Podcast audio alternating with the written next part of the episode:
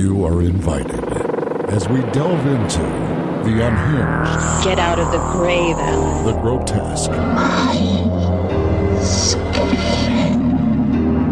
and the bizarre. Speaking. What do you want? to dedicate a killing to you. Whether you asked for it or not. This is Late Night Psychorama. Everybody, to Late Night Psychorama, the podcast where you will get two movies that have nothing to do with each other, a la the glory days of the drive in. There's going to be spoilers, so if you do not want the movies spoiled for you, go watch them. You should be watching them anyway. And then come back and listen to us wax poetic about them. I'm Joe. I'm Ryan. And I'm Andrew. And tonight we are covering Bad Ronald. Say you're sorry. After an accidental murder, Ronald, a lonely and unpopular boy, takes refuge in a fantasy world. All will be for nothing if we don't heed the rules. Today I begin joining Princess Fancetta. She's the ruler of Atranta. An existence that becomes inescapable and deadly. Starring Kim Hunter, Dabney Coleman, and Scott Jacoby in a compelling thriller. Bad Ronald. And we are also covering The Sadist of Notre Dame. A real weirdo. He's nuts. Did you see the way he looked at me? He was practically undressing me with his eye. Too late. We've already identified Laforgue if you want to know. Then what are you waiting for to go and arrest him? We know you're responsible for these murders. Kiss this cross, What in atone for your sins. It's too late, Mathis. It's much too late. I've kept your dark secret, but I cannot help you. You have sinned against your fellow man and against God. And by killing in his name, when God is love and charity and gave his life for you. Although yours now, my son, and face men's wrath. And tonight we are joined by the sleaze merchant himself. The sleaze man. All we need is sleaze, who hosts our watch alongs on Thursdays, every other Thursday. Very Mr. kindly, I might add. Sleaze Oh, merchant dealing bags. Dealing bags of sleeves. I got 20 bags, I got 40 bags, I got Whatever you need. balls of sleeves, whatever you want. Thank you guys Thank- for having me. No, like my pleasure. We're like family now. You're our partner. We're in a gang. It is. We're like the warriors of Yeah. sleaze. Yeah. You kind of sound like Sleazy P Martini, too. That's kind of funny. I think it's more New York accent. Hey, That's true. That's uh, true. Yeah. You want to go see Gwar tonight?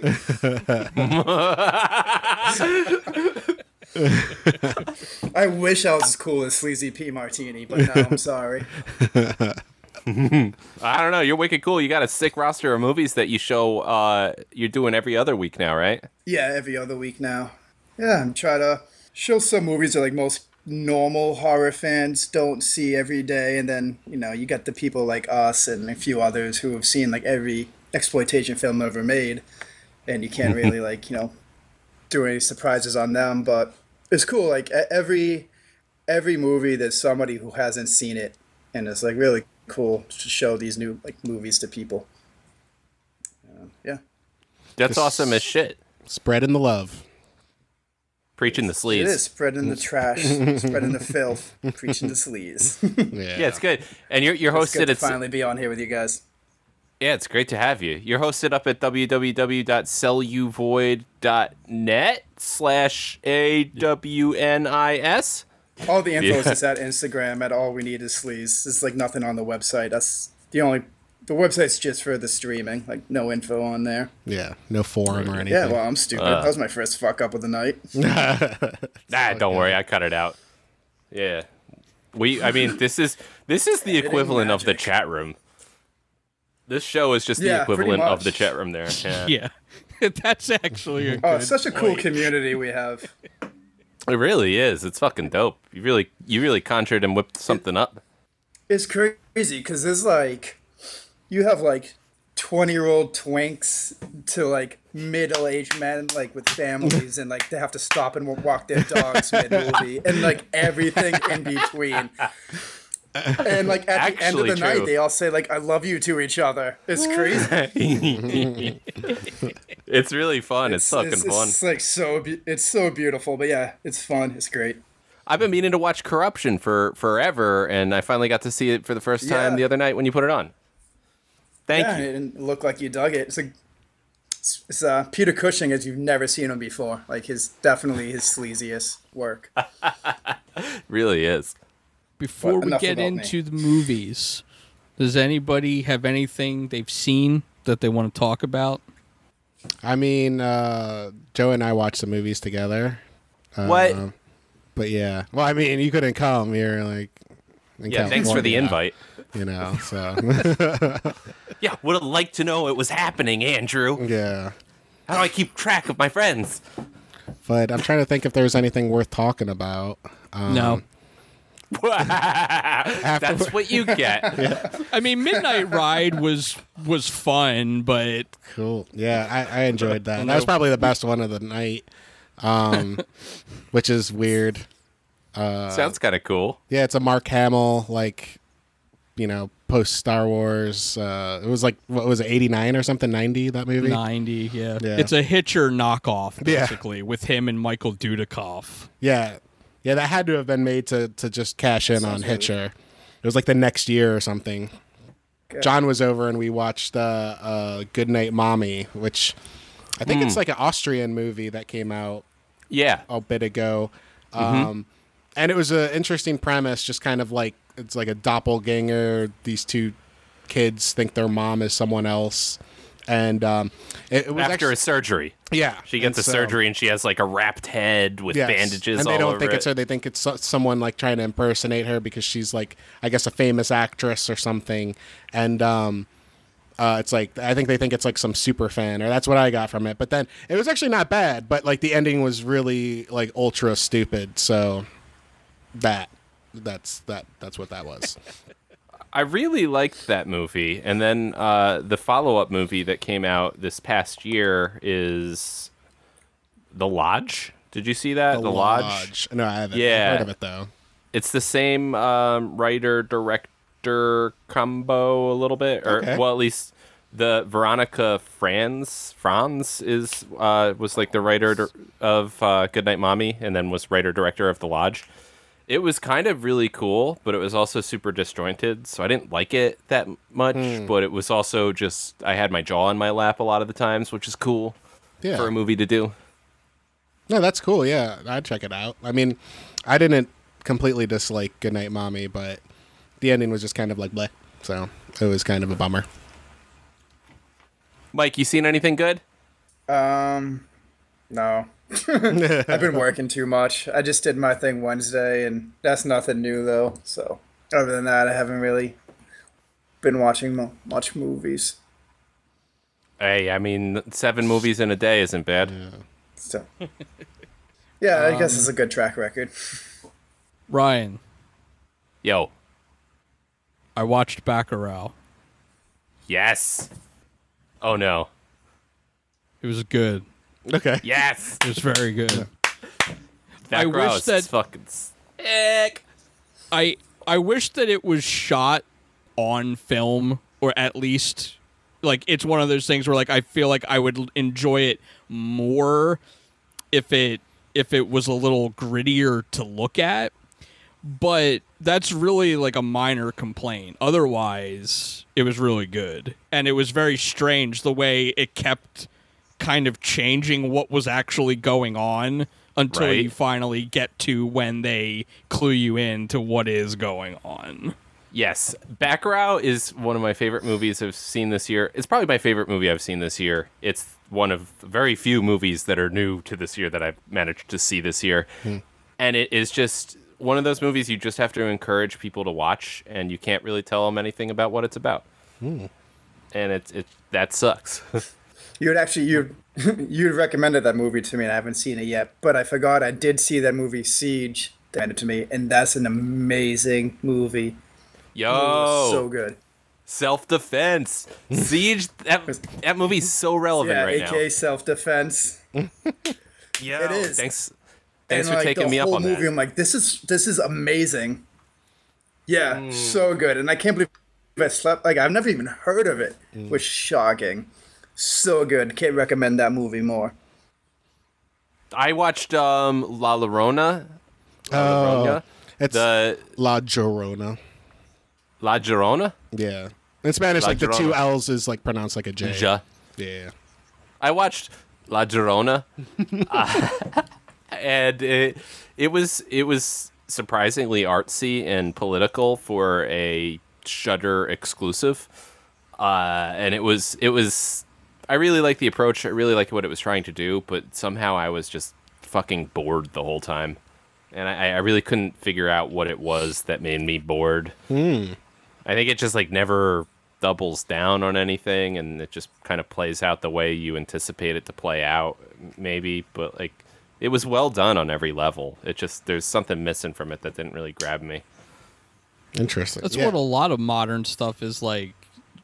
Like they might have, you know, their T's crossed and I's dotted on, you know, details and things, but ultimately, inevitably, there's always just a lame story that was not written well or no, uh, you know, minimal effort was put in, and it just it just ends up being lame no matter how cool the rest of it is because you just don't care. Yeah, it's a shame. I kind of wrote off that movie. It was I I just thought it was going to be dumb to begin with, so I never bothered. But would you recommend watching that, Ryan? no No. It's too As- as- predictable. yeah. exactly as well done it as it, as it is and there's Yeah. like a political element to it it's just like it was just there was nothing surprising and it's just like I, I need a thrill i need to be surprised All right, since we're we're doing just Franco movie tonight, real quick before we get into the movies, Jess Franco versus Joe D'Amato, two guys cut from very similar cloth, but perhaps somewhat different attitudes towards the trash that they make. I guess maybe that's where the debate is. I, I, I would just as like uh just me being like the more quizzical one here, like like what is so good about Jess Franco other than you know tits and sleeves and stuff like that? Is there like some? I feel like there's something miss, I'm missing a lot of times because I've seen several of his movies and I fail to Do get you into need them. more? Yeah, I know. I, I, I mean, I just think there's like better sleeves out there. I don't know. Maybe I just need to Andrew, watch What more else? of Do you, them. you just you just answered it. Tits and sleeves. andrew i am glad that you are here for me to ask the questions that i'm too afraid to ask I mean, I think I forget what was the last Jess Franco movie Um, we watched. a virgin, among the living dead Yeah, Living Dead. and I remember I was like, I, I kind of got into it, but still, like, I, I'm just not there. But yeah, Mike, can you shed some light? Well, I just think it's like the surrealism of what he does. It's like very like trippy, and I hate this phrase because it's used all the time. But like the fever dream thing, Yeah. Like if you watch his movies and you're like in the right mindset to watch his movies, and you can't just be like, I'm bored, I'm gonna throw on Jess Franco. Like you got to be like, I want to watch a Jess Franco movie, and you're in the right mindset, like it can hit. And not all of his movies, like the dude made 200. Like you're gonna have like a lot of shit fests, you know. But the ones that connect, I think really connect. And I am a huge, I'm a huge Italian exploitation fan. Like that's like my main thing. And I would actually choose Franco over D'Amato, and that's saying a Wow. lot. And I picked this because I think it's a pretty straightforward Franco movie. why would you why I would you choose that over why would you choose franco over That's my two D'Amato? cents.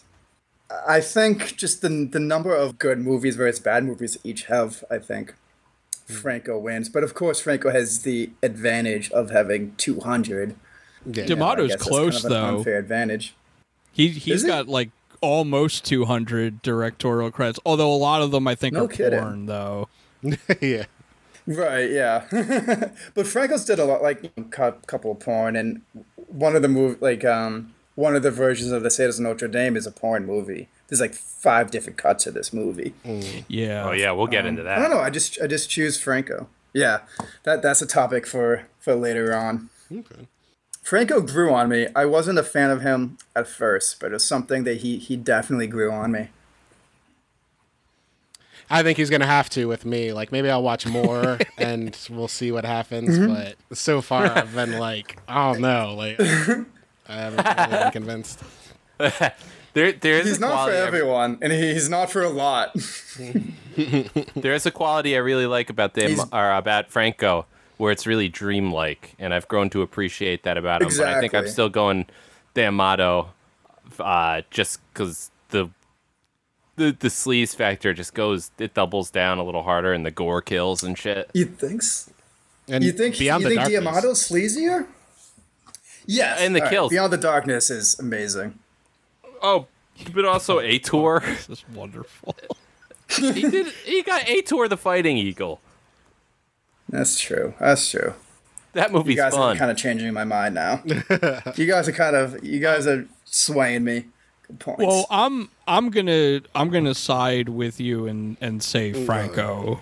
Although Anthropophagus and Beyond the Darkness are like I I hold them very dear, but mm-hmm.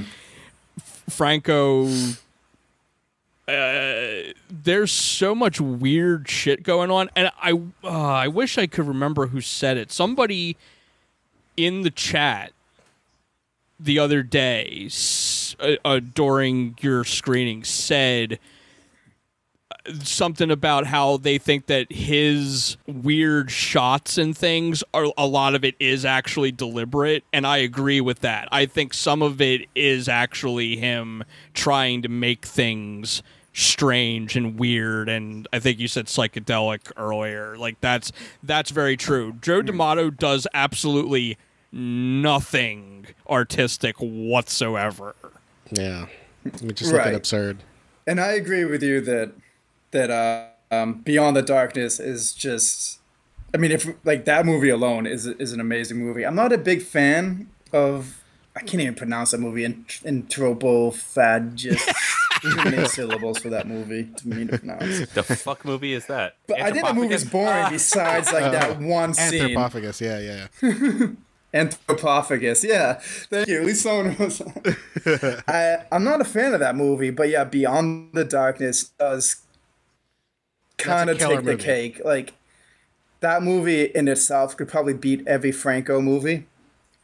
It is, but I think Franco as a whole has more like good movies than Yes. D'Amato does. They're certainly erotic. But I digress. And then D'Amato had something to do with stage, right? Right? He didn't direct it. They though. are, and they're sleazy.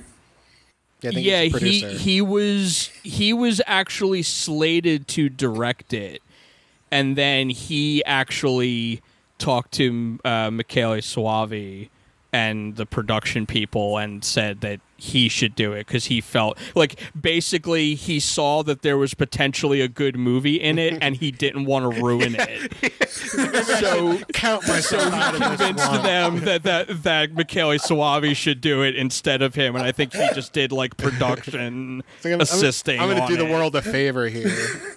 Just step out. Like that's literally what he did. He was like, "This is too like there. There's a potential for artistry here, and I don't do that." I'm out. I'm out. That's crazy. That's one of his his. I, I probably said this on the show before. I say that a lot too. I say I've probably said this on the show before. He said, "I'm a working director. I don't make art. Yeah. I'm I'm I'm paid to do a job. I do a job, Don't make art, and that's fine." movies. He's like, "I don't I don't do like I I don't consider myself an artist." I appreciate that humble quality. H.G. Lewis has the same outlook. Really? Hmm. What did he, Yeah, what did he H.G. say? Lewis has said the same thing. He's like, ah, he's like, I don't know like the line verbatim, but something like, like I don't like movies aren't art, it's business, something like that. He's like, I, I Yeah. just I make movies for money. It's not an art thing. Yeah. There, there was um he did a thing with our boys from Exhumed in Philly, and then they they they picked them up at the airport, uh, and it was I feel like it was a couple months before he died, maybe even just a month. It was like one of his last live events he did, and then uh, they said he was still just pitching them movies as they were just like picking him up in their own car. Yeah. It's like a sedan, just like we have families. We don't make movies. Yeah. We curate things. I don't know if, if his if his website is still active or not now now that he's he's no longer with us. But he had it, it might still be up. You, you can you can search search it out. He had a website for his um like I think he was doing like motivational talks or something to that effect. Like like he was like a for hire person that you could have What? come to I guess your job or whatever That's and kind of like pep talk people. That's amazing. But then there was a tab on, on there that you could click, and it was like, by the way, I also made you know these movies, and they're complete trash and bloodshed, and I'm you know, and and I'm proud of them, and I hope you'll check them out or whatever. But like, I love the fact that he had it That's there, and that he blatantly said, "I am proud of these." Well, you learn something new every day. That just blew my mind. Ditto. All right, so I guess we can move on. Uh, Joe, why don't you tell us about uh, Bad Ronald? Ronald has accidentally killed a girl. His mother comes up with a plan to hide him until it blows over, hide him in their bathroom, and put drywall and wallpaper over the door so no one will find him. Ronald's mother dies soon after, and a new family moves into the house, unaware of the presence lurking behind their wall. What was supposed to happen? Wait, Like, wait, what was the end game to to him hiding? Like, That why was did, just his did she? life. But she Oh, seemed to think that he was going to be able to have a A life. murder beef would blow over.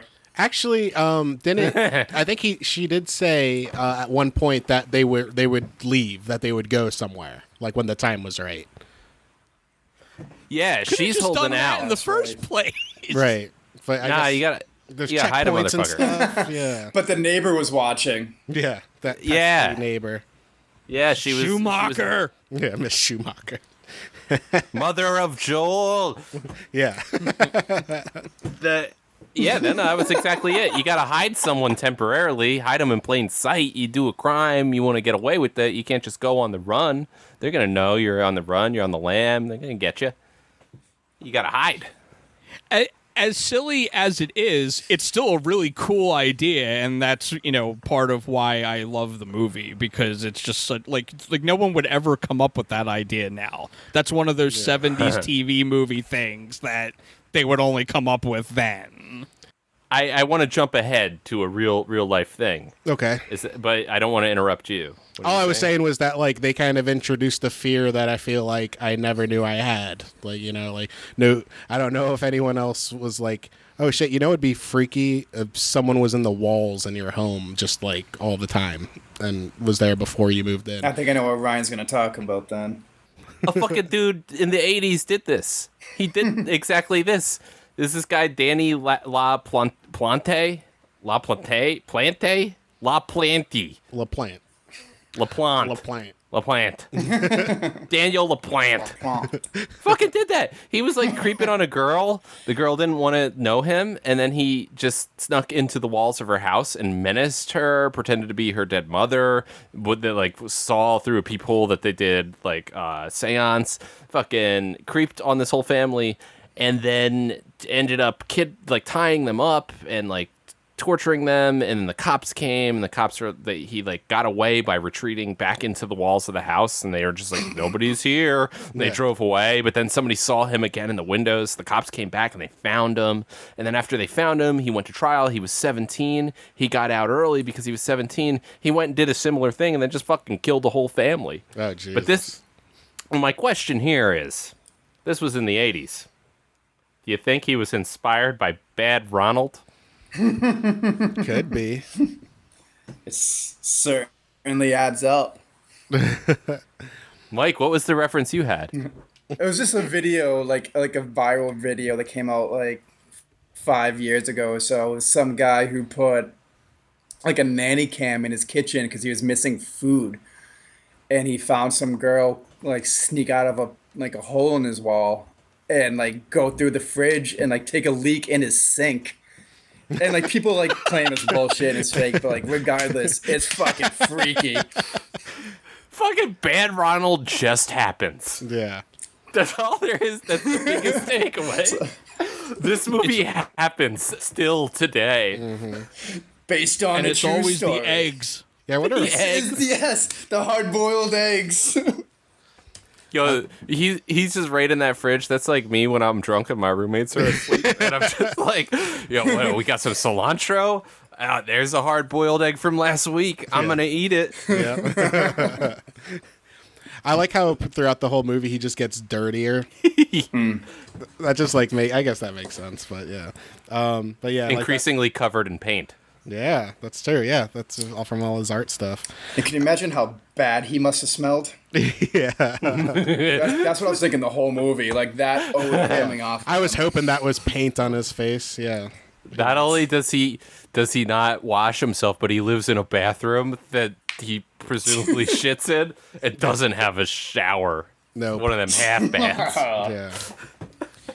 Here, here's a question: Is Ronald a sociopath, like to begin with, or does life just sort of steer him in that direction? He kind of looked like he was he had like a promising future, you know, like he was um like he was definitely like picked last on the sports teams and shit, but like he had, you know, like a loving mother and he seemed to be kind enough, but I don't know.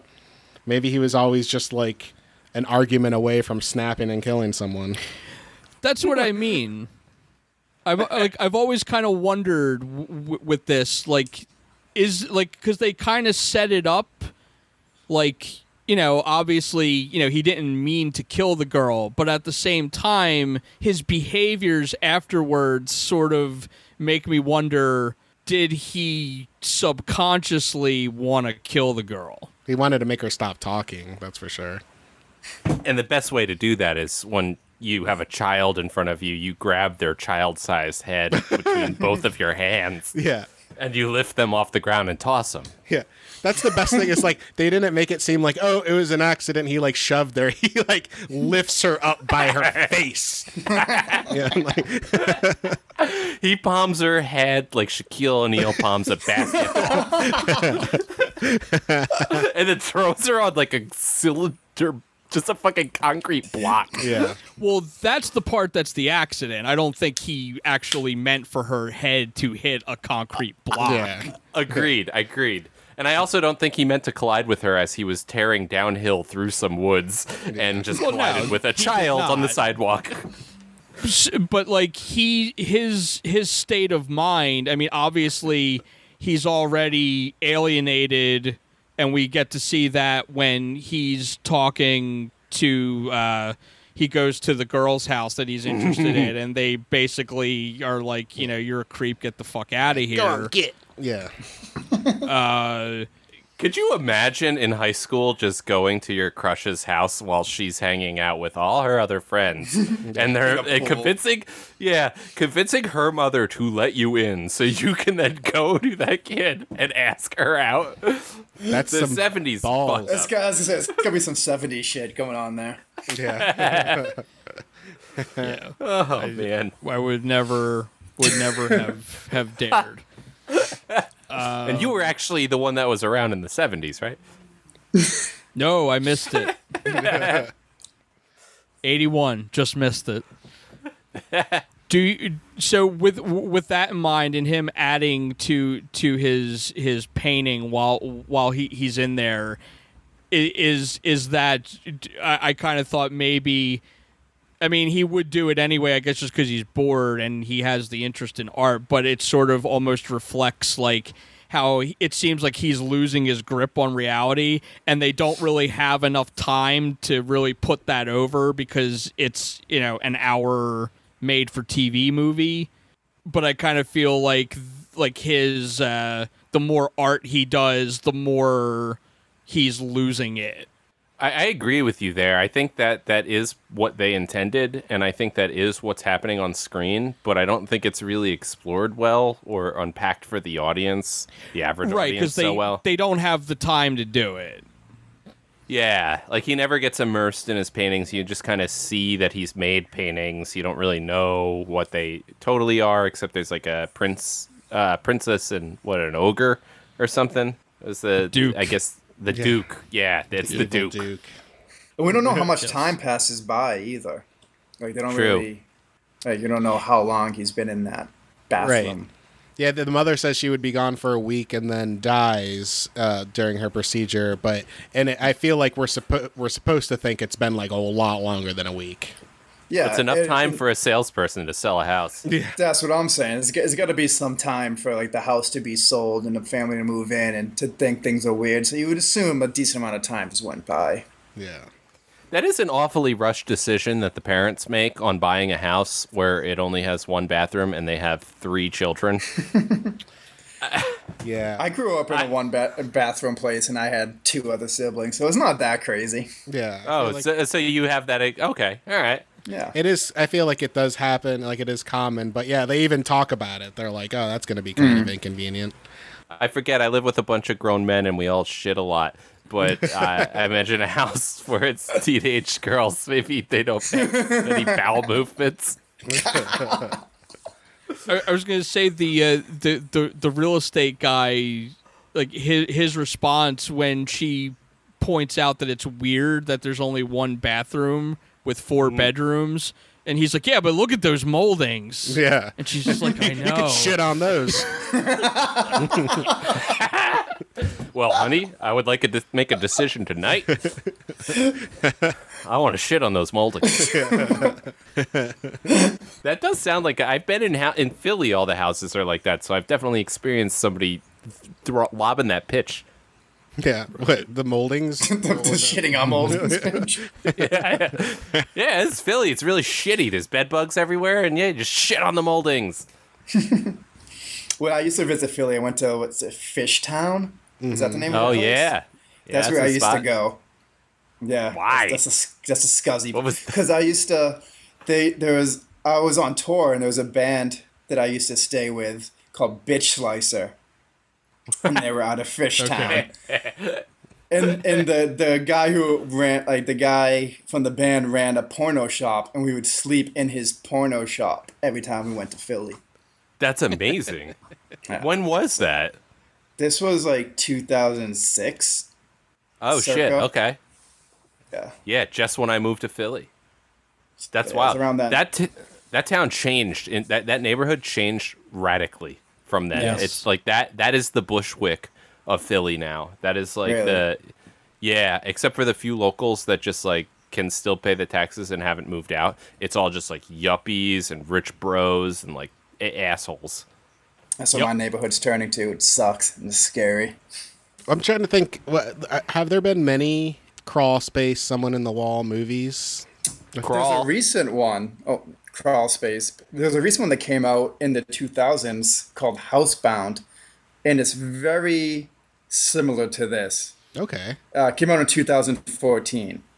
I just looked it up.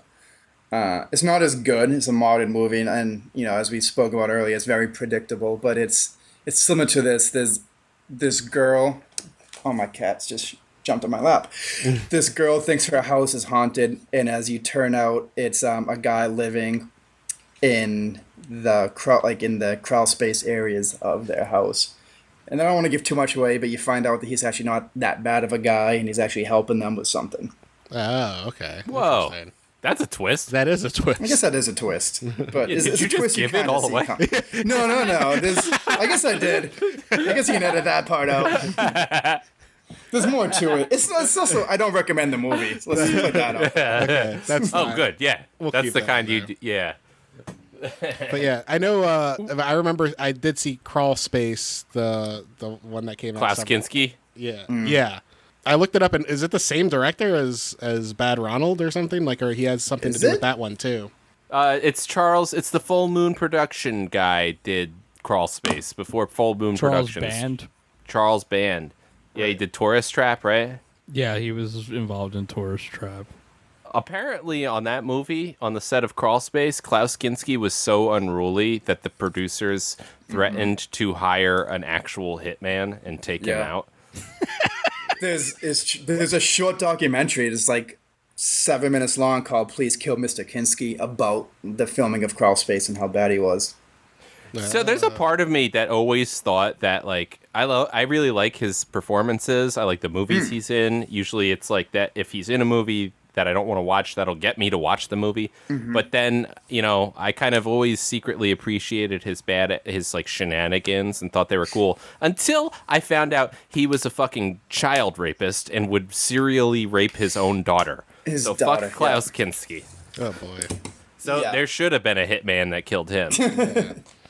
And actually, just to interject real quick, uh, the I, I was looking at a different crawl space. There was a 1972 Mhm. made-for-TV movie. So There are two Ooh. Crawl Spaces, yes. Mm-hmm. Both are okay, but the Kinski one is great. yeah, It feels like a full moon production movie though before they even got started. Mm-hmm. There's like a like a lot of voyeurism and then just like stilted budget where like you get like just like a lot of the side characters get a lot more screen time than they need. It's a good way of putting it. Well, Bad Bad Ronald was actually itself remade. Once crazy. in '92 is French, which actually comes back to a thing I'll, I'll, I'll bring up in a minute. It was also what's the French title Not- for that? I couldn't even tell you. It begins with an M. That's that's all I know. uh, it was quasi remade, not not a straight remake, but basically uh, uh, the the general concept lifted and made into Hider in the House in 1989, which has Gary Busey and Mimi Rogers in it. I gotta the see bad that. guy's a hider. in the house. He does hiding. so the the the French thing, why it got a French remake in in in '92. The guy who wrote the book that the story is based on, John Holbrook Vance, received an award uh, uh, for best foreign novel. It, it, it was a, it's a French award. I forget the name, but apparently it's given to detective stories and like weird stories. And he got this seven years after it was published, so I guess it took a while for France to get a hold of that. And then I guess it was so in liked over there that it got its remake in 1992 and I believe that the 92 remake in France is well regarded. I had no idea about this until the other day. I never knew that there was a French remake of Bad Ronald. What? Yes. That is Why? I don't know, but I love that that's a fact. I mean, at its core, it is struck. Just person living in walls is good concept that has been It's- underexplored. It's creepy. Like it hits. Yeah, especially you live in row homes or something, and you like there's. Uh, they could just be a person living, but the things you hear your neighbors do, and then maybe you Mm. think you're hearing your neighbors do, and it's just the person in the walls doing it. Incidentally, the book was was published by Ballantine Books, who are mostly famous for their unauthorized uh, prints of the Lord of the Rings books. Oh, known that's as interesting. Bootleggers. That that that had things on, on the cover that have no relation to the story whatsoever. I think the artist, if I remember correctly, I believe she said that she never had a chance to even read any of it before they told her, "You got to hurry up and make art for these." Yeah, it's like an engagement ring or something. Some girl's wearing it or something. well, there's like weird things, like weird like fruit on trees, and there's like a lion and like It's it- like the, they- the whole- I'm sorry, go ahead. Fruit on trees. I say it's like the grindhouse exploitation version of like novelization. Like this has nothing to do Yeah. with the movie. Let's just throw this on False the poster. advertisement. Yeah, Was this also remade again? Bad You Ronald. said re- twice, right? And something eighty nine, and then the French one. Yes. Yeah, what's the the eighty nine is who's- Hider in what's the that? House. Hider in the house. That's Hider in the house, With and there Busey. wasn't. I'm checking that out. wait, Can't Busey's go in wrong it. with Busey. Yeah, Yes. you can't go wrong with Busey. Was was there another remake of this? The and French yes, Mike, one. you can't. No, I I know the French. What? God, God damn it! There's four remakes of this movie made for television movie. That's what I'm. All right. I don't, I don't know. Mike, Mike nailed it. That's, thank you, Mike, for getting my back there. I'm like Joe. I got you. Is there another one? N- Maybe I don't know. Who cares? I, be- I believe you, Ryan. Let's just go with it. It's it's gonna be on the internet now, so it's fact. It's I know, be- and people are gonna hear it. It's called Very Bad Ronald. Why is he bad, Ronald? Why is that the title? Because he murders people. He's I very walked- bad. Murder is bad. I walked into this movie totally blind. Like I Oh, didn't wow. read any didn't read any plot synopsis at all.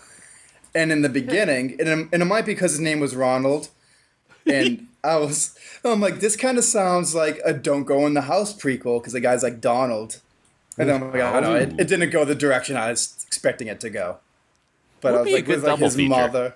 It could be, but like with his like mother being all weird and him like being a dorky, goofy guy, not good with hmm. girls. That's funny that you point that out that way. Literally just might have been the name. Like Donald sounds like Ronald. So that's It does. Probably the only thing. It does. There's no denying the There, there's a house. yes, there's also a house that exists in in the there. movie. Was Ronald a goofy name before they decided to make clown named Ronald? or was Ronald always goofy because there's also. Because it's uh, Ronald. Yeah. Ronald. Maybe, yeah. I don't know. What So came Ronald. What came first, the Goofy or the Ronald? I don't know. I'm Yeah. gonna guess that the clown had a lot to do with it not being a very common name these days. Yeah, Yeah. I'm gonna have to bet on that as well. Now, did Ronald's come before Old MacDonald and his farm? That Yo. I couldn't really tell you. Joe, should we make an announcement? Yes, we should make an announcement since we're Andrew. in the land of TV movies. What? What announcement? Andrew, make the announcement. I don't know what announcement you're talking about. I'm Come not on, even guy, kidding. you know the announcement. Dude, yo, come- oh, uh, what, that we're on Patreon? Well, that yeah. That Oh, okay. ties to it. All right, so we're on Patreon now, and we are uh, working overtime for production to put together new content for the gracious, awesome people that have subscribed to our Patreon. And one of them now is Joe, and I have set out to answer the question. Joe, Why TV movies? and we are going to do regular made for TV mini episodes Okay. where we will hash that out. we're gonna get to the bottom. Yeah, should do why it- we're made for TV movies. You should do another segment called "What is '80s" or whatever that thing was.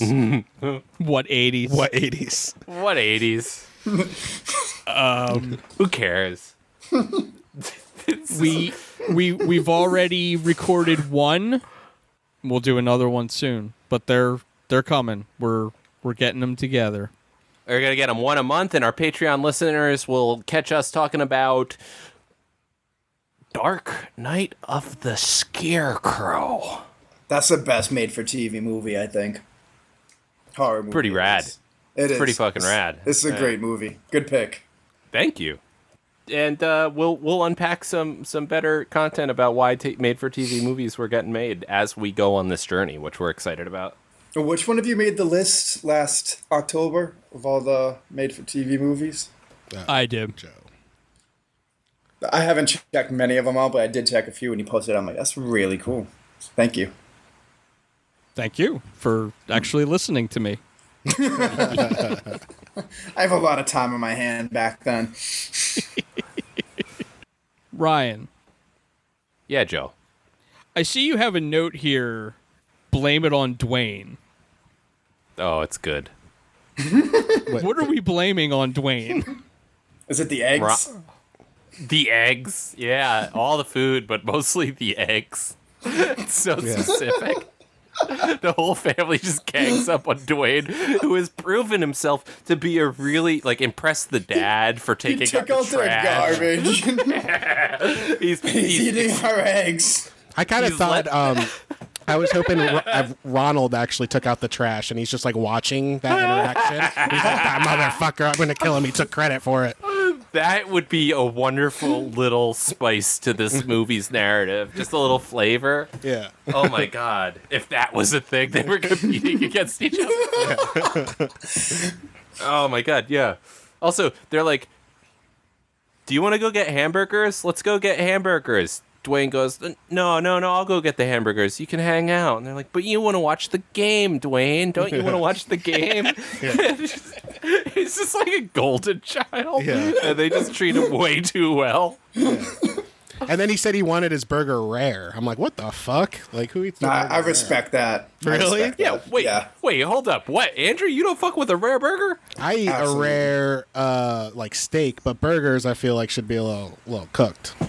I like Mm. the blood. And a burger? That's a little. Yeah. Anything over medium rare is killing it. Andrew, you're talking to a chef right now. Yeah, exactly. I'm about to get mad. Oh, wait.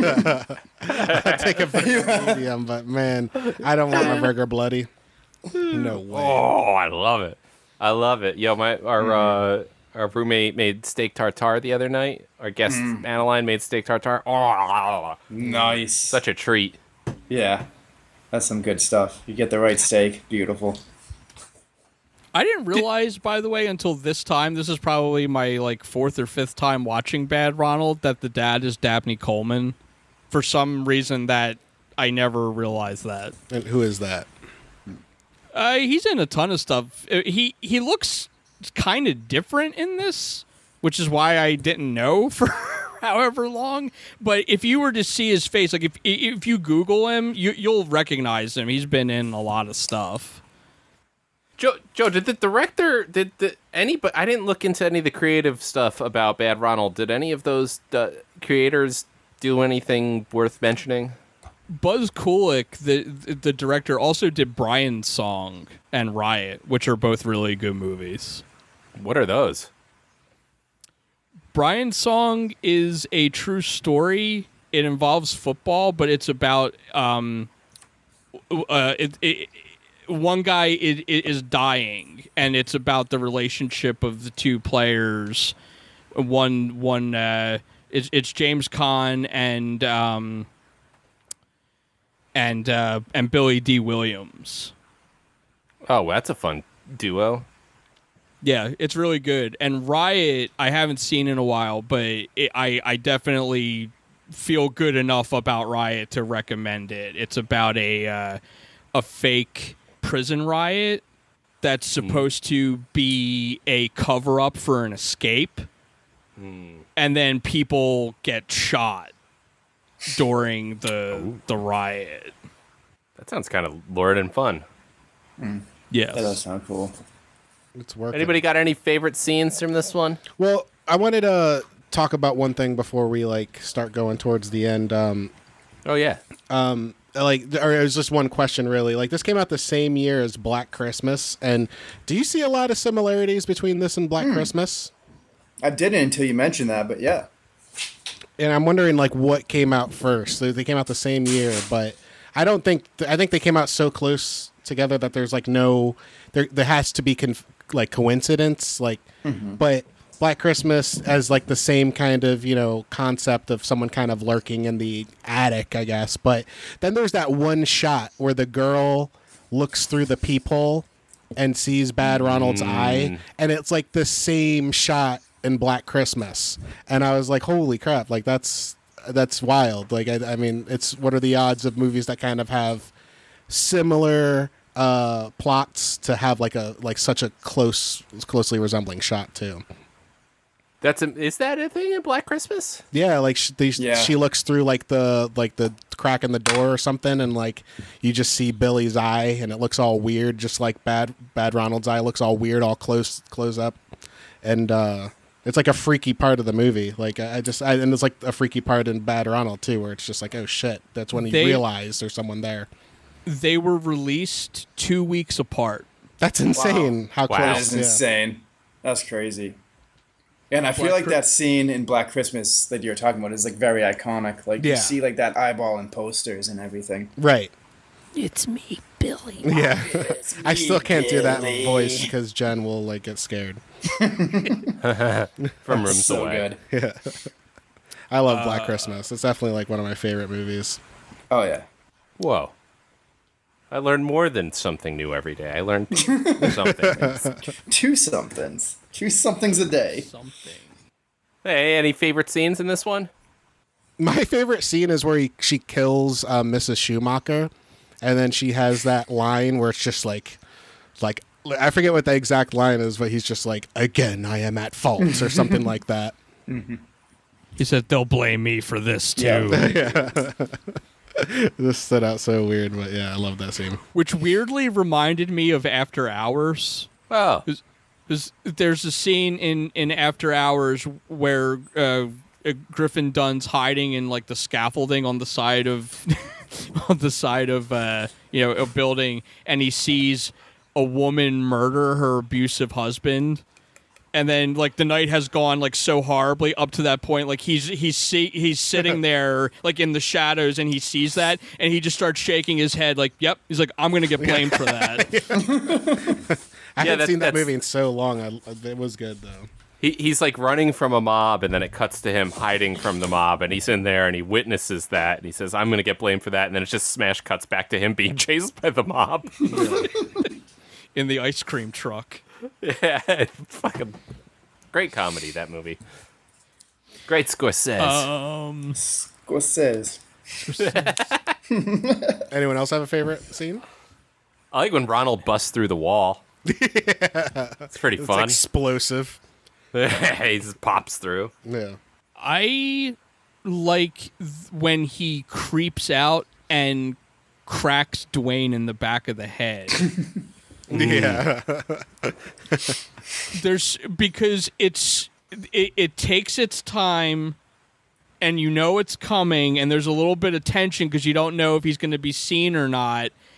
And I think in most movies he would be seen and there'd be a struggle, but the fact that there's not I think is kind of cool because normally they would they wouldn't let Dwayne be caught unawares like they do in this.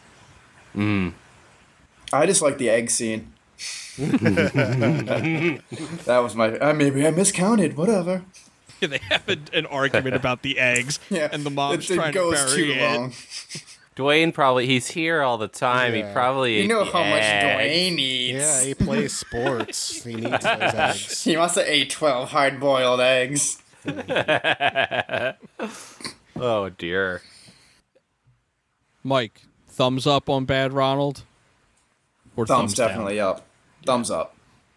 Ryan, I was fully prepared to give this a thumbs down, but it turns out watching this movie sober with a friend that doesn't care about movies is less fun than watching it drunk and alone.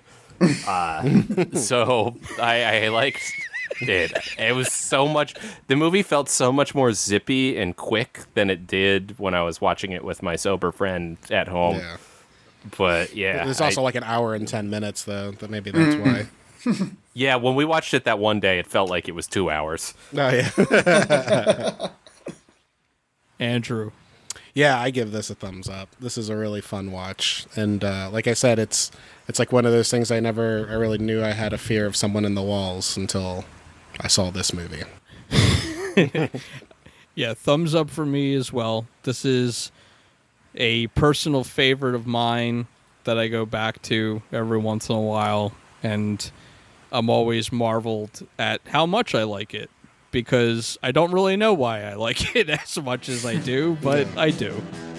All right, everybody, we'll be back after this word from our network. You're listening to the Prescribed Films Podcast Network, home to hundreds of hours of free podcast entertainment. The shows on this network all have a common goal providing you with the best discussions about movies and other forms of entertainment media.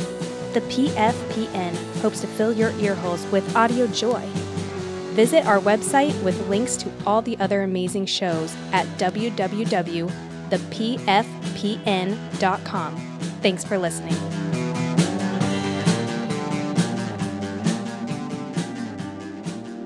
Joe, tell us about Sadist of Notre Dame. Mathis Vogel has arrived in Paris via garbage truck with one thing on his mind punishing women he deems sinful. While he's at it, he's also pitching a story he wrote for a magazine, which in turn leads him to true evil and sin. Or does it? What is this movie? It's a fever dream. it's a sexual fever dream. I was sold the moment this movie started, and I was like, all right, Jess Franco's in it. I saw his face. I didn't realize this was a Jess Franco movie. Yeah, I saw him, and I was like, oh, okay, yeah, yeah, we're he's this is a him movie. Yeah. And then, then there's just the pee pee man. Oh yeah. This is a man walking. It's like a montage of just characters Oh, on the true. street. He's trying to be As- efficient. This is a man walking while pissing and just pissing while he's walking. You can't even see his Yeah. dick. It's like just a stream of piss from his pants, just in an arc. That's just I Paris like, for you. All right, I'm watching this one. I, I think that's talent. I would Yeah, that is a special skill. Yeah. The best thing about that is that's Of course I definitely made it to not like movie. an actor or anything like that. That's just like some dude on the street they have in A the real filming. homeless person. Yeah. yeah. Nothing to do with the rest of it. No. No, but Mike. it's a Franco movie, so nothing needs to do anything with the rest of it. Mike, this was your choice. This one. Yes. Why? I asked myself that too.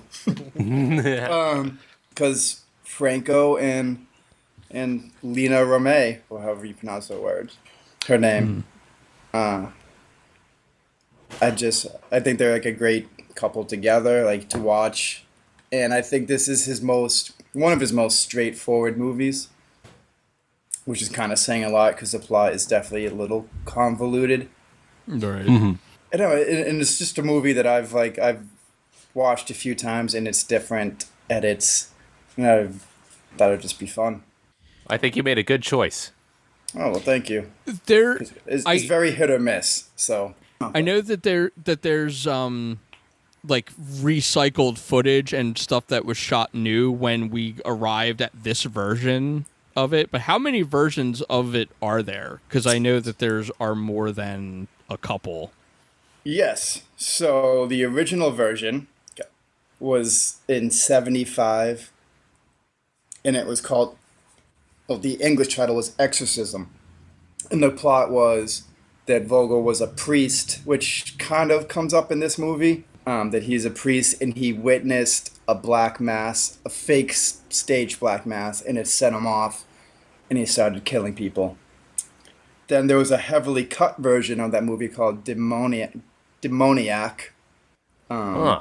and yeah, which I haven't seen yet because of the word heavily cut. Kind of never uh, pricked my ears up. and then there was the X-rated version, which I have seen, called Sexorcisms, where you see Jess Franco's cock, and you see What?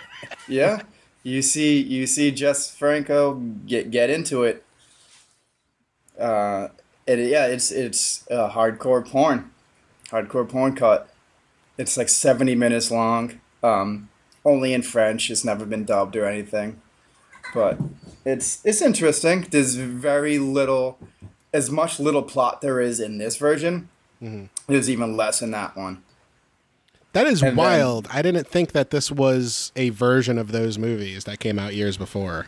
Oh yeah, this is all in '75, and then in '79 he decided to do a Spanish version of it, and then they just got more money to add more scenes, and he kind of just changed the uh, the plot a bit to make it about him as a, as the he focused more on him as a writer and less as a priest, and less on him seeing the black mass is what what um, sets him off, and it's just kind of he was always kind of uh, screwed up in a way, and uh, Whoa. yeah, this this version focuses more on his character. Um, it's more thought out. than the original Exorcism version. Um, and believe it or not, and, and it's weird because in most like in most reshot and like re-edited versions, it gets more confusing. Mhm. But this one actually adds more to like kind of piece things together than you would actually think. Yeah, when he sees the black mass in this one, it's it's just like it's just stake, a, a fake staged one as well, right? It's just Yeah. just Yes. having fun. And Is in it? the original version, yeah, that's what they allude to. And in That's the original version, right, it's it's way more obvious in the original one that it's fake. Right. Because afterwards you even see it starts off with the black mass, and the black mass scene is, unfortunately, the one in the original one is like very like well shot and very cool, and you miss a lot of that in this version. That's the only thing that's kind of lacking. Ah. Yeah, that's the but that's the only part I, in my opinion, that this version is lacking that the other one uh, has over it. And in yeah, it's very more obvious in the original that it's fake because you see the the actress afterwards and and all of that. Yeah, I was waiting for that. I was waiting for the actress to come back, and I You was were waiting wait. for her to come? yeah, Dude, weren't we all? That's in the X-rated version. for You her can still to see that. come Don't and worry. come. But yeah, and she never uh, she never made another appearance. So I was like, wait, is that supposed to be real? I don't think so. Right. Is is yeah, and this one is implied.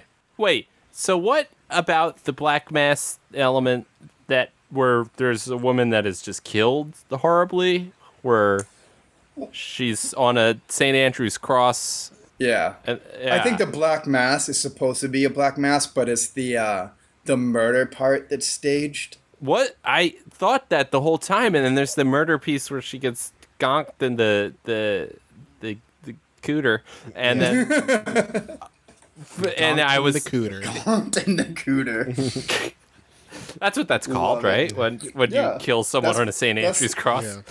That's, That's the yeah. technical phrase. Yeah, we'd also I've, go I've with definitely heard that on CSI before. Yeah. yeah. we'll accept that and yoinked in the uh, Virginia. Oh man, I that at that point I was confused as to what was real or not because I thought it was all show. Yeah, and it's, and it's supposed to be, but again, Franco, so it's all kind of surreal, and, you, and you're not supposed to know. But there's this part after it. Yeah. There's one part when when the the detective is talking to Pierre, the guy who runs the um, publishing house and who participated in Black Mass. Sorry, it's Franco's talking to him. He's like, I know things. Like, I have information that you don't know I have. And he's mm. like, Oh, what are you talking about? The Black Mass. He's like, Our party. They already know about. He's like, Yeah, they already know about that. It's my parties. It's nothing. It's fake. So he says that, but yeah, in the original, it's shown. They grill him there. At the, they're like, "You don't look like you know what kinky is," and he's like, "I've seen it. I've seen kinky. I know what Yeah. kinky is. I watched someone get cocked in the cooter." Speaking of Franco knowing what kinky is, can you imagine what their sex life was like? I've been wondering that the whole. Like, I don't want to bring it there, but like, yeah, we, we've we've got to. Someone needs to bring this up. I feel. Uh, It's it's unique in that people who work in eroticism, I know that like maybe you know work and play is separated and they get enough of both. But to me, in my eyes, from what I've seen from uh, Franco, is that maybe he's like a weird troll man, like a doughy. he's like a doughy doughy eyed, yeah, doughy eyed potato man who just wrote erotic scenes for himself and then went and then was the character that did the scenes or was like close to the scenes. If if I can read read something from DVDtalk.com. the reviewer said, "I'm going to write a sentence about Jess Franco." A sentence that will be sculpted out of a handful of ideas that I have about the auteur, but nonetheless a thesis as yet unknown as I type what you are reading right now. The sadist of Notre Dame is Franco's cry for help. as such, it's still a Jess Franco movie. So, as much as it's a privilege again to watch a man grapple with his identity, it's still a crappy movie. At some point while watching, it became clear that maybe my glancing, if rabid hatred of Franco meant that I actually love his movies. After all, I keep coming back to him. Yet by the conclusion of Sadus, I again understood that no matter what fun topic the weirdo could film, it would somehow still suck. and that's why he remade it a bunch of times. so I'm gonna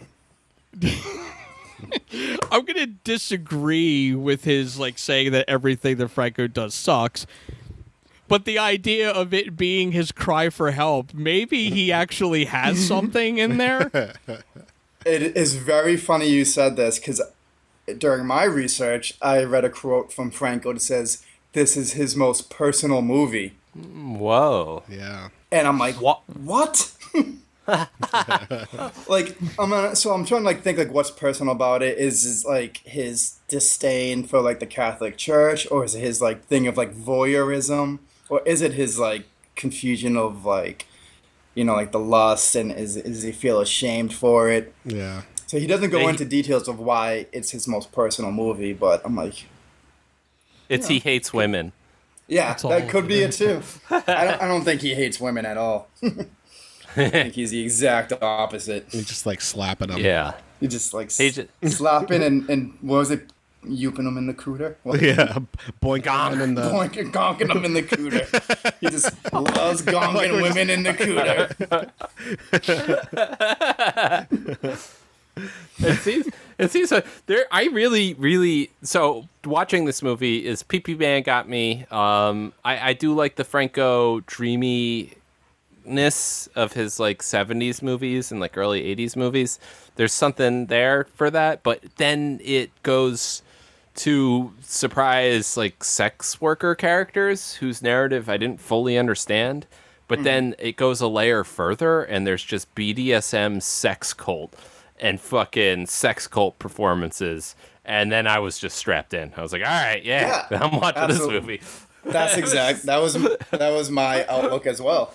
And this is actually the movie that made me a Franco fan because, like I said in the beginning, that like I wasn't. It he grew on me, and this was the movie that officially grew on me. Yeah, He's actually he when he's walking through the city in the beginning of the movie, you could see how like he's very short, he is. Yes. like compared to Very right. everyone. And, and if, and if you by. see, if you see the X-rated version, it will. He he is very short. Yeah. That's why it's his most very personal. baggy. yeah, he does have some baggy pants. Does he have a different hairstyle halfway through this movie? Does his hair change drastically to like a mullet thing? Yeah, it kind of looks like it gets a little longer. It It's does, right? I wasn't was, tripping. yeah. It was filmed like four or five years after the like. There's you know, I think it's four years after. Yeah, So certain cuts in. So yeah, it's very he possible. looked a little bit more potatoy. I I actually didn't notice. Oh, I didn't either, but it's very possible. Andrew, again, you're my validation. Yeah, I'm and yeah, no, out. I, did, I did see uh, some some difference with the hair in certain shots. What was the bondage cult? What were they doing? The, what was that plot? I think they were just having fun. Yeah, I think yeah. The bondage is that is that like the black mass thing you're talking about? Or yeah. is it- yeah, yeah. I think it's just um. I, I don't know if they if they believed in the black mass itself or if they were just having fun. Yeah, I'm I'm not really sure. But, e- but either either way, I, I was into it. Yeah. I I read something which I now realized I wish I had bookmarked that so I could go back to it. But I read something where it said that it was something that the like the writer lady who was like the countess or whatever did hmm. to like work out her stress. Like hmm. it was like a fun thing she did to like just let her hair down and let it out. Oh, you mean like a hobby? Yeah. s- yeah, like a hobby, like stress relief situation, which you know, I guess that's what you do there, but A masturbation hobby. yes. Well, if you want to go really back and like historical, like with with Paris and stuff and the Hellfire clubs, there was always like a fun sort of like pseudo satanic black mass thing that people did do for fun, and maybe that is kind of a play on that. Yeah, that that um that carries. Like it, it's definitely that that logical me sees that in this movie, and it's just like, oh, that's what they're doing. Yeah, it's it's, it's what the the you know rich people did back you know It's what rich people do. It's just the seedy underground of rich people. They, they're of course they're into that. I got a But- I got a good good friend who manages one of the oldest dungeons in New York City, and just Oh. watching this movie immediately, I was like, "Yo, hey, look at this! I thought of you." And just sending the photo like images from the movie, and she's like, "Oh, that's awesome! What is that?" And I was like, "The sadist at Notre Dame," and she's like, "Oh, that's me." I was like, "All right." Yeah. so I'm going to New York. That's Yeah. my next my next vacation. The sadist of NYC. That'd have been funny ah. if she was like, "Oh, Franco, God." yeah, she just knows Franco. She was actually she was with me when we did um the Hammer the first Hammer Frankenstein movie and she was with me we watched it together and also shit talked me for not liking that movie. You don't like that movie? Which movie? Getting ready to be shit talked again. yeah, that first one's boring as shit. All right. If I wanted to watch Dark Shadows, I'd watch Dark Shadows. I want to watch people talk at each other about things. Uh, that's that's a time for another day. How many people does he kill in this movie? Like five, maybe. Yeah. No, I lost it's not an track. obscene number. Be- because I like like not because it was like a crazy body count or anything, but like I hmm. kept having this like as I often do where I have to keep going back on the movie because I'm watching it at like some ridiculous time and I'm nodding out during hmm. it and it hmm. makes the movie seem like it goes on forever and ever and ever and ever. and I don't know like what's what anymore by the end of it.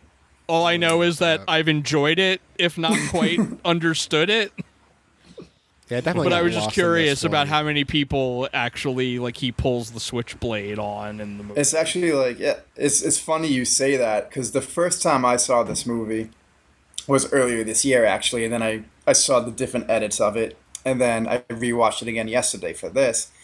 And yeah, I remember. I thought I remembered him killing more people than he did yesterday. I think it's seven But yeah, yeah, I said like five, five or seven makes sense because he kills the one prostitute in the street. in the beginning. Yeah, and then he picks up another one at the um, bar. Yeah, and who who is actually you want to hear something fucking crazy about that? That Yeah. prostitute he grabs at the bar is his stepdaughter. Oh, really? Wow. So he sexually assault assaulted his own stepdaughter Yeah. on film.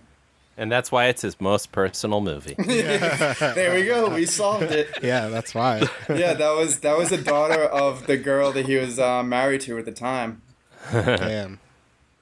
which That's wasn't rad. um it wasn't Lina yet. What? Yeah, they didn't actually get married until like way It was like later, two right? thousands, yeah. So he divorced his first wife in 1980, and then dated Lina, you know, from then on. But this was 79. If actually that scene was filmed in 74. So yeah, he was still with his first wife while he was raping her daughter on screen. The more you Sounds know. the, the, there was uh we did uh Virgin Among the Living Dead with Brian from Scream Magazine and we got into talking about uh Franco's relationship with a particular actress who then passed away. Who was that? Soledad Miranda. Mm-hmm. So yeah, Was what I feel like we had the conversation about that whatever he did a movie about that or after that and that was his most personal movie. Do you, Joe, do you remember that? he's very personal. I remember the conversation, yeah. I I don't remember what movie it was though. Yeah, I wish I remembered. I was reading about. Um, I read a review of this movie from Dread Central, and the writer mentioned that they appreciated his constant attempts to revisit his own material and rework it and rework it and make different releases. And before I saw that read in print, I always thought that was maybe a stupid thing for someone to do. I, yeah, and I would tend to agree with you. Yeah. Uh, now I appreciate it. I was sold. I was like, wait, that is hmm. kind of cool that this guy just keeps going back and redoing shit while still making 200 movies in his life. Still comes out garbage too. That's the funniest Garbage. thing. So, Oh, during what, you my don't like research yesterday about What's the that? 200 movies, I Oh, guess yeah, like yeah. he didn't technically do 200 of them because about 40 of them were reworks of other movies, is what somebody else said. He only did about like 160 movies originally. He has a lot of a lot of movies. Do y'all have any favorites, or what have you seen? What what Franco movies have y'all seen? I don't even know. I've seen a handful. I can't wait until we eventually do some some Jean Rollin on this podcast and just listen to Andrew's entire commentary is just him snoring. yeah, I'm wondering. Like, I know you guys are talking about how like Jess Franco has like that fever dream vibe, and I know in this movie there's a lot of sex and there's a lot of violence, but it just feels. It just feels kind of mild to me. Like I don't know why. Like nothing really stood out as like over the top. And is that just th- is this his style, or is there like other movies out there that he goes? Well, I know Exorcism, like and Sexorcism. there's like I know there's like penetration and shit, but like on the sex side. But like when it comes to like the killing and the feverish, is there more? Is what Absolutely, yeah. No, there are, and and it's, I feel like for most movies, you kind of get like either one or the other. You get more of like the feverish thing, or you get more of the sex thing, or you get more of the violence thing. I picked this movie because I felt it incorporates all three. Not a lot, but it has like it, it it has a little bit of each. But yeah, there are movies that are way more feverish, psychedelic, way more movies that are way more violent and graphic, and movies that are way more sexual, Mhm. in my opinion. Okay. Which is insane for as sexual as this movie is. Right. For yeah, oh yeah, it is. It is insane to think that there are actually more sexual movies that he has done. Right, especially like at this in like the seventies. Like I feel like, mm-hmm. like I mean, this movie had to have gotten an X rating, and it, there's Oh, like not. I mean, there's just it's just tits and bush and stuff, but like there, that's for the seventies. That's crazy. Yeah, really hot bush and Yeah, a lot of Anytime I get to bush. see, anytime I see Lina's bush is is a good time for me. I think it's nice.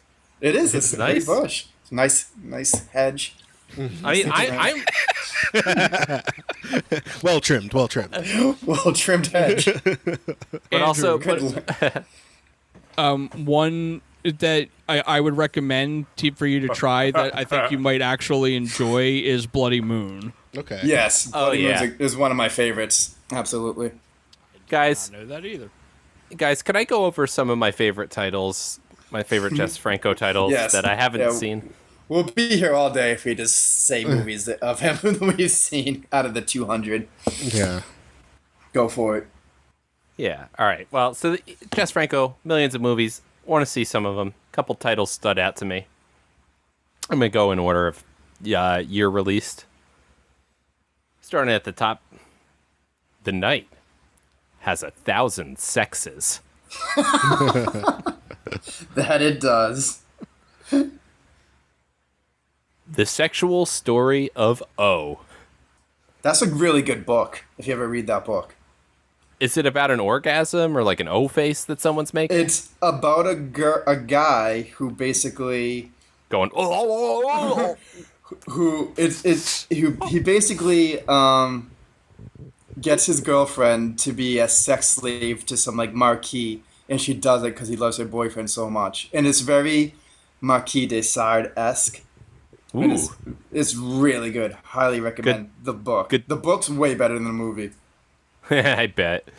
the uh, Bangkok appointment with death, and its follow up travel to Bangkok, coffin included.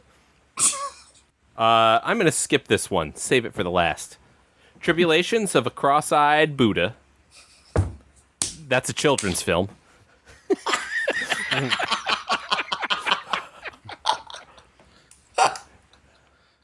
Teleporno. Teleporno. Bring, bring. Porno.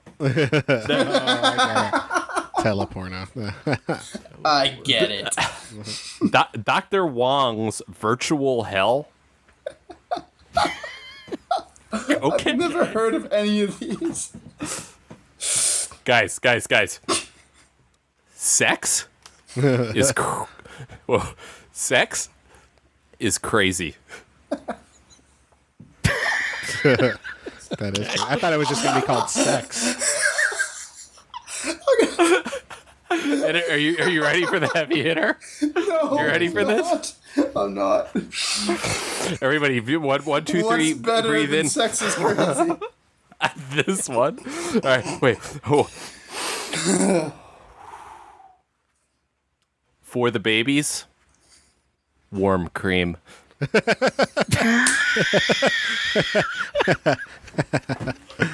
Uh,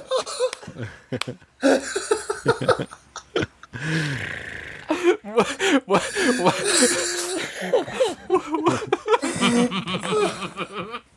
and you wonder why I picked Franco over D'Amato?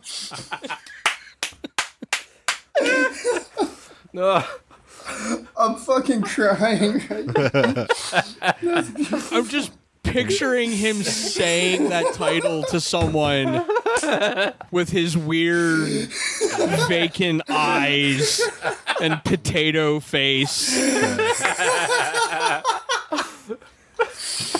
oh my god. For the babies.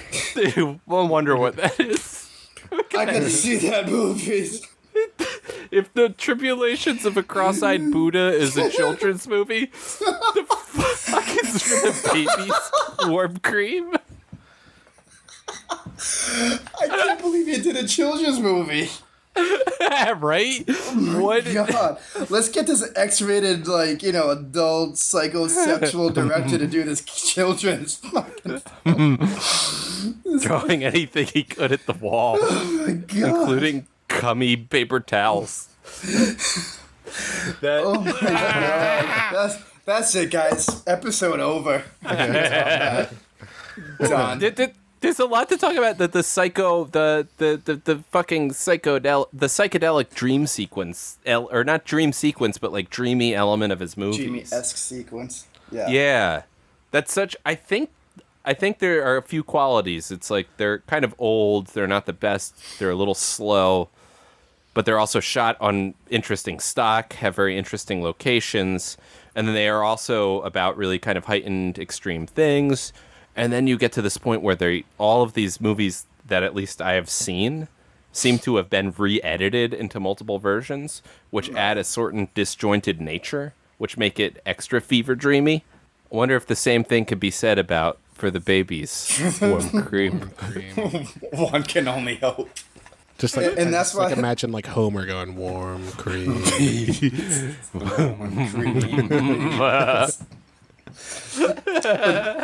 That's exactly what makes Franco like an acquired taste because it is very disjointed yeah. and very weird. And like I said, what the first few movies like I didn't like of his either, and it, and it was something that after years of like saying like, oh, maybe I'll try this one, maybe I'll try this one, when it finally clicked. And you have to be like in the right set of mind. Mm-hmm. It's a mood. It's a mood you have to be It- in. Absolutely, you got to be in a Franco mood to watch a Franco movie. It's nothing you can just throw on willy nilly. Yeah. It's crazy. Is Lina Romay's in that warm cream movie too? That's funny. Is she? I'm on it. I'm gonna watch it. Yeah, I know she gives me warm cream. I'll give Lina some warm cream. yeah. I'm sure. she'll Please get edit right that back. out. yeah, we're, we're, we're yeah we're not a dirtbag left podcast like Cum Town. Don't worry, I'll get Yeah. us covered. oh wow! Did Jess Franco put himself into erotica? I know I maybe flirted that earlier, but like, is that a thing? Just that to he did. girls? Yeah, or like do weird per like perv fantasy, but like through strange non-consent, or maybe there was consent, but like you know what I mean, like fantasy. Right. And that was one of the questions I had flagged myself while watching this, especially like I said, the X-rated version, where he wasn't even like with Lina at the time. He's with his first wife, and like there he is on screen, just giving it to her. And yeah, I would I would kind of think that he did just write these parts for him as an excuse to do this shit. Anyone know why he acted in it? Is it was it just that, or did he have? Was there something more? Because this is personal movie. I don't know. Apparently, many of his movies are very personal. Personal, yes. that Soledad Miranda movie, which is also personal. Hey, it's Uh. me, just Franco, your personal potato man. Would you don't- like some I warm cream like, with that? I like, like it seems like in, in all in all likelihood, you know, that's what it is. But like, part of him just seems so sad that I It's the have to eyes. think that there's something mm-hmm. else to it. Like almost like a no, don't hire anyone. I'll do it. I'll just do it. Fine. Well, it's like you said earlier with, with the person, the, the Scarlet Dahlia was the one who said that during the, the chat, how uh, he doesn't think that this is. Oh, yeah. How he does think that it's intentional. And I do think that he believes that like he is an artist and not just like a sleaze, you know, pusher. And I think that he he believes what he does is a form of art, and that's why he wants to be involved. But I Well, ero- erotica is definitely art, so I'll. I'll It give that is. No, yeah. I mean, there's I I do believe sleaze is art, which is why I do what I do. Hell yeah.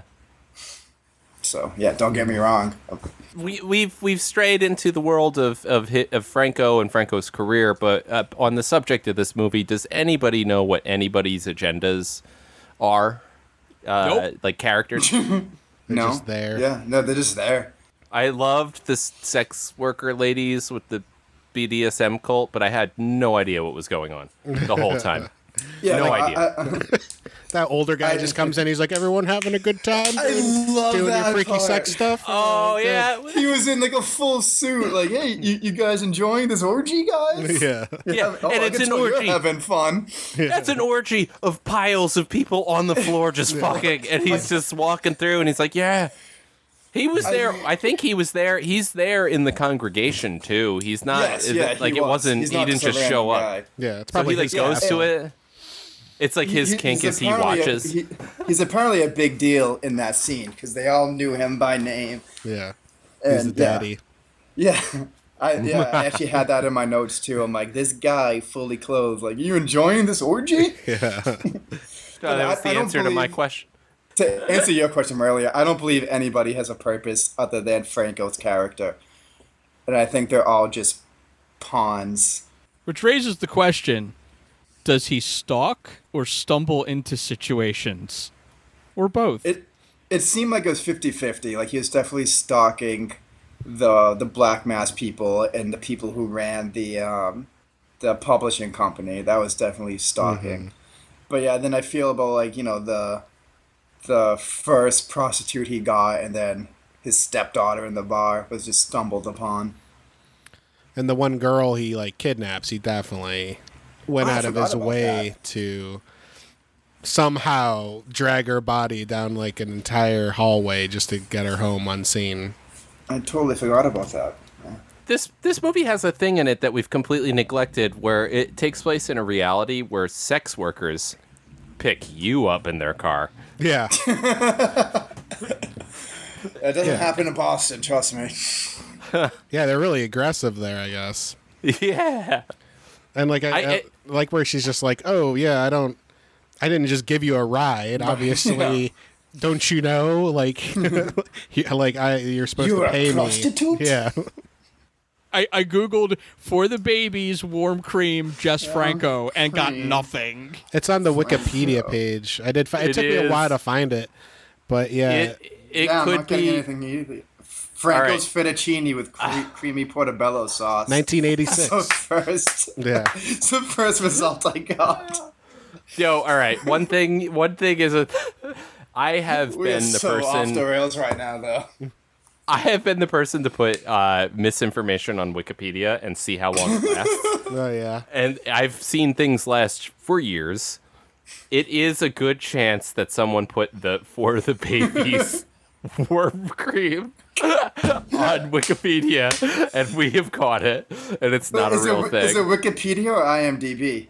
I got it on Wikipedia. You got it on Wikipedia? Yeah. Yeah, there So, could not I'm be for the baby's warm cream. Why would that be real?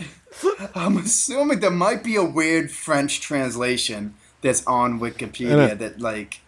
That No, there's a Spanish translation. A on this Spanish one? Yeah. What it is says, it? What is that? Para las nenas, leche calentita. Leche. um, uh, Tita Franco. Let's see. Leche. Yes, yes, it's a thing. Para las niñas, leche cal- calenti- calentita. Yeah. 1986. Yep. It's a fucking thing. It exists. Holy shit! In, Yeah, it says co-directed in, by in search Romay. of a little adventure to spice up their sex lives, three very different couples end up in a luxurious hotel somewhere in coastal Spain. That what the fuck that has to do with cream and little children? I do not want to know. Right, hot off the tails of an actual children's movie, which is Is- even better. Is that the one that came? Is that the one that came prior to it? yeah, it was like year to year. Wait, That's which great. one was the love that. children's one again? The cross-eyed Buddha one. Well, um, Uh, I was saying 1985. Another movie was A Penis for Three. wait, wait, you're making that as a joke, or that's real? That's real. He made a movie called A Penis for Three. Of course he did. Starring Lina Romay. He made a children's movie and then was like, "Ew, that felt dirty. I got to get back to being me." Yeah. Got to cleanse myself. Jesus, Franco, why are you so horny? Jesus. There's this stupid thing I need to say. Um, when uh, I, I would watch this and like I had the or watched the 4K transfer version, and towards the end there was like this like insane close up of the priest who he confesses to. Oh yeah. Um, and he has like the longest nose hair coming out of his nose. And i was just like holy shit. Like i wonder if that was like i don't know. Maybe just nose hairs wasn't a thing back then. Like they didn't really care. But it was Probably like not. it's all i could look at i'm like oh my god that thing's a monster. There is a thing in Catholicism where priests, as long as the, they, like a doctor, they'll everything's safe with them unless you're just like, I'm going to kill people and hurt people. Right. oh i thought you were going to say there was something about Yeah, nose but I hairs thought you and going with priests nose hair. What the fuck was this priest's agenda? He knew he was going to kill people and hurt people the whole time, and then in the end, he's just like, he's like, nah. yeah in the end, he's just like, sorry, dog. And then they just have the shot of Notre Dame. yeah a lot of weird like shots of buildings and stuff in that movie And That's how you spice the movie. like, production I, I thought the scenery of the movie was amazing because you see, like most movies, they try to portray Paris of this like beautiful city, yeah like Mm. full of love in this, and the Paris in this movie looks more like London, like it's dreary and Yeah. disgusting and like just It's like the Louvre Hotel. Like it's just like some, like they show they show show that a lot. Is that like Yeah. a famous hotel? It just looks like a dingy hotel. They were like, oh, that looks cool. But like the, the, the interiors were, were really cool though, but all the exterior shots just look like depressing. Yeah. Oh, there That was, was the cool. the one sex worker that makes the guy get down on his knees in her bedroom, and is just like, get down on your knees. He's like Mhm, coming onto yeah. her, and it's like a really guy or whatever. Yeah. And it's like a really cool checker tiled floor. And then also Yeah. like a bed with bedposts, like really cool like red comforter and shit like that. It, Yeah. It's like good shooting locations. Yeah, and, and when he took his uh, his his stepdaughter back to his place that he said was his, was a really cool location too. Oh, It, was- it almost looked the same with like his cool a cool bedpost, really cool interior decorating, and the bar that he met her in. I also thought was really cool. Like I said, all the interior shots. Oh shots, yeah. Very cool, very like, but. It, it is cool to see the difference between the exterior and interior shots. Mm. I thought. The exterior it made it look like this movie was shot in like wintertime or something. Like everybody Mm. was breathing cold breath and Yeah, it did look. their That's, breath. yeah, that's why I said it looks like London. It just looks like really cold and, and bleak and desolate, and not like what most uh, movies portray Paris as, as being like. Yeah. Yeah, it's an interesting take on it. very muddy, muddy colored. Mm-hmm. Yeah. and, and that's just a seven like you know this 70s film just looks like I, like exploitation films that came out in the 70s looks like the film actually has syphilis like the film itself looks diseased Yeah. and that's something you can never recreate that is true. Mike, that might have been the best thing that's ever been said on this this podcast. You just blew John out of the water. All right. Mike, thumbs up or thumbs down? thumbs up this is my uh this is my the thing that that finally made me a franco fan so thumbs up Ryan. Thumbs up as well. I I was uh and this movie is so much kinkier than I thought it would be and really those set pieces kind of grabbed me. Andrew. Uh, all right, so I'll, I'm gonna give You don't have to be thumbs nice to the movie. yeah don't worry about it. Yeah, I'm, I'm gonna give this a thumbs down. Although uh, I'll admit that maybe it's an ignorant thumbs down, um, and just maybe I need to be. I think I said the same exact thing on our last Franco movie, but I may need to just watch more of him just to like really get into it. And it's like something I kind of like. I get why you guys like this shit, but. Um, but I just am not there yet because I just can't. I can't stop. It's I keep on snoozing through them too. Like, and it's just I got I, I got to give it more of a chance. I don't know, but you, you know, come back to me later. That's in very like fair. too. I, I, I don't blame anybody for not liking a Franco movie. Yeah. Very fair. Mm-hmm. Uh, thumbs up from me. I didn't quite know what exactly was happening for a lot of it, but that was okay because I was just drinking in the syphilis and mm-hmm. blood and what the fuck is happening. Battle versus match. Bad Ronald versus the sadist of Notre Dame. Damn. Which do you Oof. prefer, Andrew? I mean, I yeah, I have to go with Bad Ronald, but that seems so weird to say to pick a TV movie over like a movie that was made by you know a legendary director. You know, even though I don't really get it, but like, um, yeah, but I'm still going with Bad Ronald. Ryan. Gonna go with sadist here. I'm I'm pro kink. I'm team kink. This Mhm. movie is like kink exploitation, so had me. Bad Like- Ronald, contender. Yeah, as, as much as I did like Bad Ronald and it's like, you know, apples and oranges, this is more. Uh, I'm, I'm with Ryan. I'm, I'm, I'm a big kink fan, so I'm going to go with this. Hell yeah. We don't kink shame here. That's what's up, bro. Well, I am gonna deadlock us because I'm gonna pick Bad Ronald. Fuck yeah. Wow. um, I do really really like the Sadist of Notre Dame, but I'm I'm probably you know I got the goggles on for Bad Ronald just because it's a movie that I've enjoyed for a long time. It's probably not fair, but that's more I guess where I live is in weird 70s TV movie land. And if you like that, subscribe to our Patreon because you can hear us talk about weird 70s TV movie land with Joe. Take I'm you on a subscribed, so journey. I'm psyched. Thank you, Mike. Mike, do you have anything you want to plug?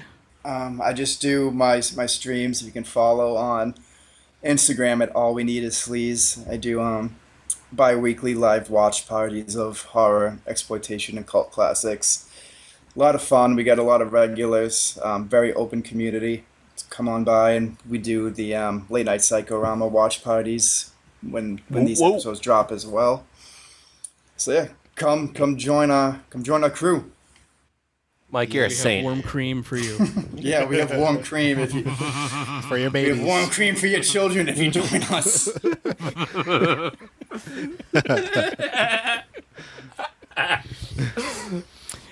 All right, next episode we will be with Erica from Customers Also Watched, and this will actually make her the reigning guest champion.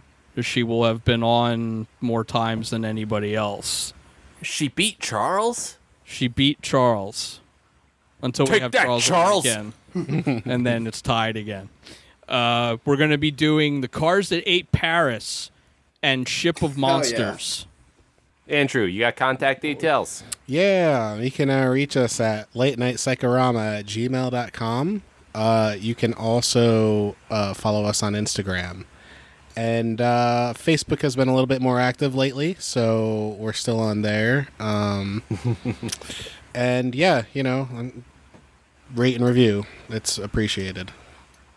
Yeah, definitely like and review our stuff. We really love you for that. Um, shout out to Matt Martin uh, and a couple other people. Particularly, we have a new Patreon subscriber, Taylor. Uh, thank you. That's rad.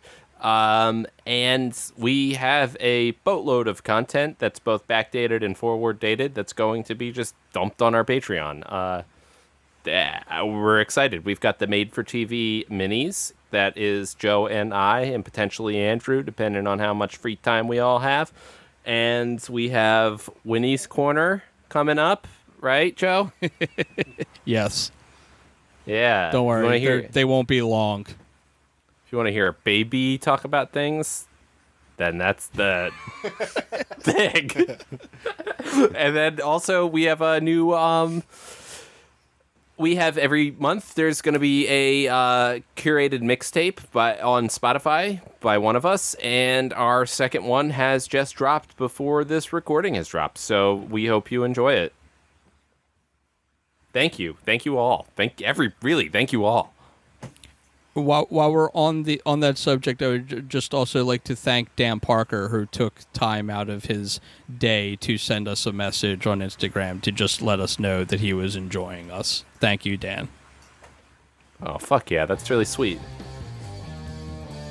All right. Get out of here, me, guys. I appreciate it. This is loads of fun. Good night. Good night, guys. Thank you. Good night.